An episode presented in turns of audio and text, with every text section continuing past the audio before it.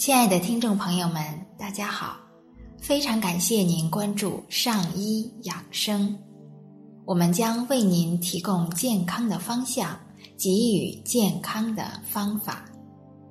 今天呢，我们还是来一起欣赏一部医学经典《中医脉诊之谜》，作者韦任先生。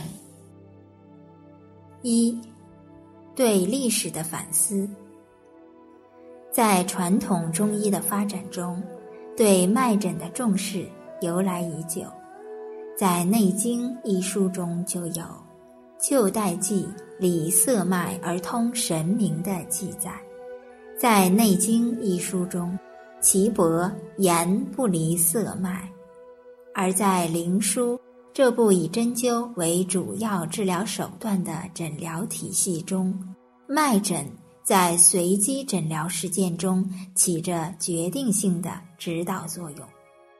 内经时代的医学临床之所以疗效卓著，在临床中常常收到百发百中、万举万当的治疗效果，其中脉诊起着主要作用。鉴于《灵枢》以脉诊指导针灸临床的成功。汉代张仲景意欲建立以脉诊为指导的药疗体系，但没有完全成功。《伤寒杂病论》仍以平症辨证为主。晋唐以后，由于气理的暧昧和医理的离散，脉学遂开始向以脏腑为中心的方向发展。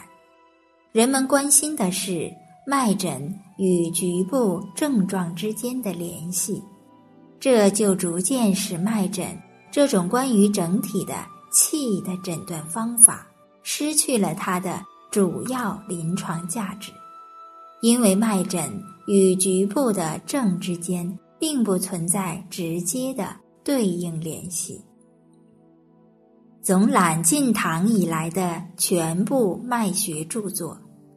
从王叔和的《脉经》到李时珍的《冰湖脉学》，存在着两个根本缺陷：第一，没有对脉象做过系统的宏观基本因素分析；第二，没有使脉诊与动态整体的症的诊断对应起来，从而造成了脉学体系的繁杂。和脱离临床实践的弊病，使脉诊的临床价值日益低落，至今已发展到基本上没有人相信单以脉诊可以诊病的地步，失去了脉诊的桥的作用，由病向症过渡的通路被堵塞了。